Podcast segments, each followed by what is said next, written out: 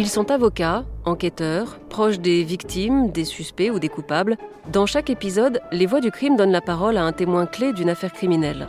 Mais qui sont les personnages de leur récit, ces acteurs de l'affaire qu'ils ont côtoyés?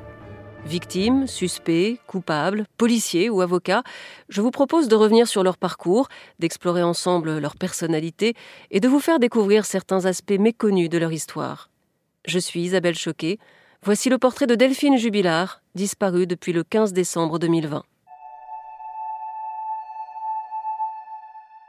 Delphine Jubilard était une chic fille avec des rêves simples. Un travail au service des autres, un mari attentionné, des enfants, une maison, la vie de famille idéale qui en fait lui a manqué dans ses jeunes années. Ses rêves ont disparu avec elle une nuit de décembre 2020. Reste l'image de cette mariée radieuse qui a dit oui pour le meilleur et pour le pire. La France entière la connaît sous ce nom, Delphine Jubilard. C'était le sien depuis sept ans. Avant, elle était Delphine Ossaguel, née en 87 à Albi, dans le Tarn. Son enfance est marquée par le divorce de ses parents et la mort prématurée de son père, mécanicien. Elle n'a que 12 ans. Delphine vit alors dans un HLM de Gaillac avec sa mère, Marie-Thérèse, et ses deux petits frères. La sœur aînée a déjà quitté la maison. C'est une jeune fille discrète, pudique mais sociable, une jolie brune élancée au regard évanescent. C'est à 18 ans qu'elle rencontre Cédric Jubilard dans une soirée d'anniversaire. Il est apprenti peintre, elle prépare son bac sciences médico-sociales et rêve de devenir infirmière. Très vite, le couple s'installe à Albi. Avec sa détermination tranquille, Delphine décroche son diplôme et elle trouve un poste de nuit à la clinique Claude Bernard. Prise de service à 19h, fin de service vers 7h30 du matin, en semaine, les amoureux se croisent. Une vie à deux en pointillé, pas assez pour se connaître vraiment, assez pour s'imaginer un avenir. En 2013, c'est le mariage. À la mairie, en petit comité, le jeune couple ne roule pas sur l'or. La famille trouve qu'elle mérite mieux que ce garçon immature, un peu instable, mais bon, c'est son choix. Pour construire la maison de leurs rêves, les jeunes mariés achètent un terrain à Cagnac-les-Mines. Un premier enfant né en 2014, un petit garçon, Louis, puis une petite sœur, Elia. Delphine adore ses enfants, ses amours comme elle les appelle. Elle les couve, elle les affiche sur les réseaux sociaux. Ses enfants, c'était sa vie, sa priorité, la prunelle de ses yeux, disent ses amis. La jeune maman portait autour du cou un médaillon en forme de goutte. Il renfermait un peu du lait maternel qui avait nourri sa petite Elia. Alors que Delphine devient maman, la sienne s'éteint. Marie-Thérèse est atteinte d'une maladie neurodégénérative qui va la ronger pendant deux ans. Delphine l'accompagne jusqu'à sa mort en 2016. Elle lui a tenu la main jusqu'à son dernier souffle, dit un ami. À 28 ans, la voilà orpheline. La blessure ne se refermera pas. En 2019, après la naissance de sa fille, elle écrit sur sa page Facebook Trois ans aujourd'hui. La douleur est toujours là, tu me manques. J'aurais tant aimé te présenter ta petite fille. Je t'aime. Heureusement, il y a ses deux frères et sa sœur, ses cousines, et un cercle d'amis fidèles, des mamans rencontrées devant l'école, des collègues aussi.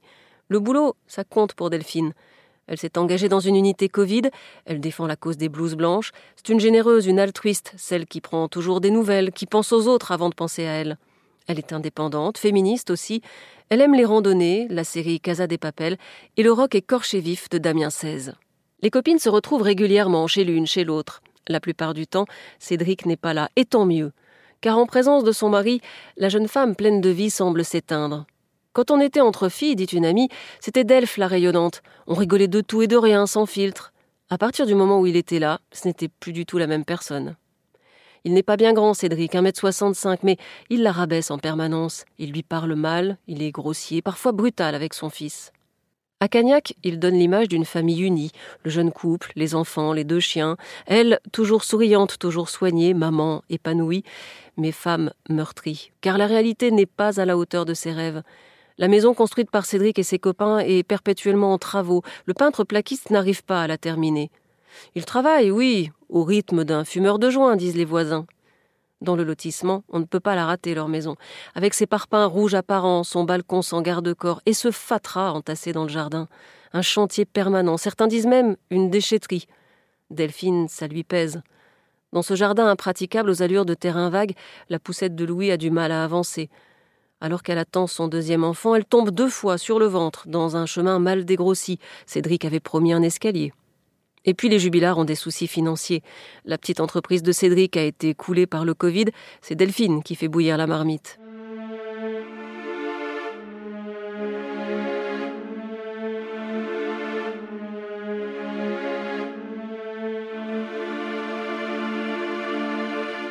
En juin 2020, le couple fête ses sept ans de mariage, mais le cœur n'y est pas, il n'y est plus.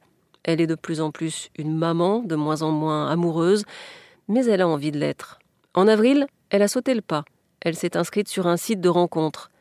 À l'été, elle fait la connaissance de celui qu'on appellera l'amant de Montauban. Il est professeur de piano, la trentaine, un couple qui bat de l'aile, un petit garçon, sa vie est un miroir de celle de Delphine. Ils se reconnaissent, ils se consolent, ils s'aiment, passent des heures au téléphone, échangent des dizaines de messages. Notre relation est une évidence, c'est ce qu'il lui dit. Elle le reprend. Non, c'est une providence. Fusion intellectuelle, charnelle aussi. Deux ou trois fois par mois, ils se retrouvent dans des hôtels à Albi, Bruguière ou Gaillac. Des rencontres furtives, avec une stratégie bien rodée pour ne pas se faire repérer. C'est lui qui entre le premier, puis il téléphone à Delphine pour lui indiquer le numéro de la chambre. Elle le rejoint alors, le visage dissimulé par son masque chirurgical.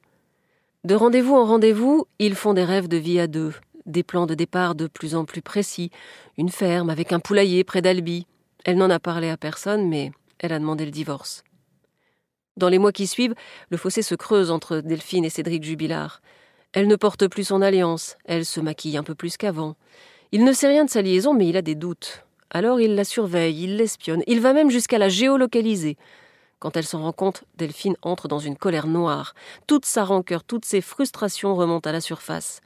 Elle lui jette à la figure ses boulots qu'il ne garde jamais, sa voiture toujours en panne, et la maison encore et toujours. Lui, il jure qu'il l'aime, qu'il va faire ce qu'il faut, mais Delphine reste distante. En octobre, lors d'une dispute, elle apprend qu'il conduit sans permis, pétard aux lèvres, avec les enfants à bord. Alors elle cache les clés de la voiture. Les échanges de SMS tournent au vinaigre. Delphine est à bout. Maison de bidochon, voiture de bidochon. Je n'en peux plus de cette vie de bidochon.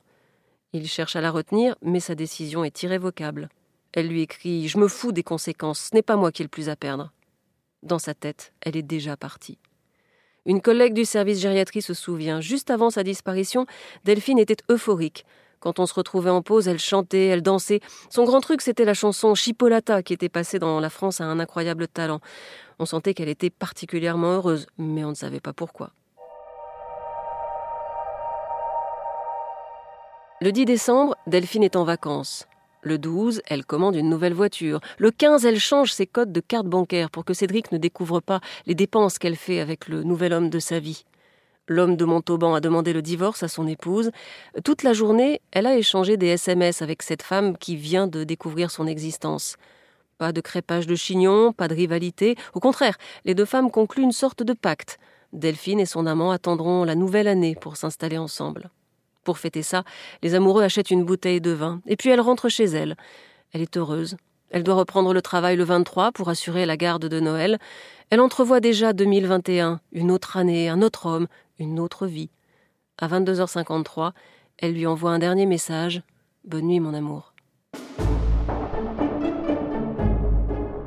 Venez d'écouter le portrait de Delphine Jubilard, disparue depuis le 15 décembre 2020 et dont on n'a jamais retrouvé le corps. Vous pouvez retrouver tous les épisodes des Voix du crime sur l'application d'RTL, rtl.fr et toutes les plateformes partenaires. N'hésitez pas à nous laisser une note ou un commentaire. À très bientôt.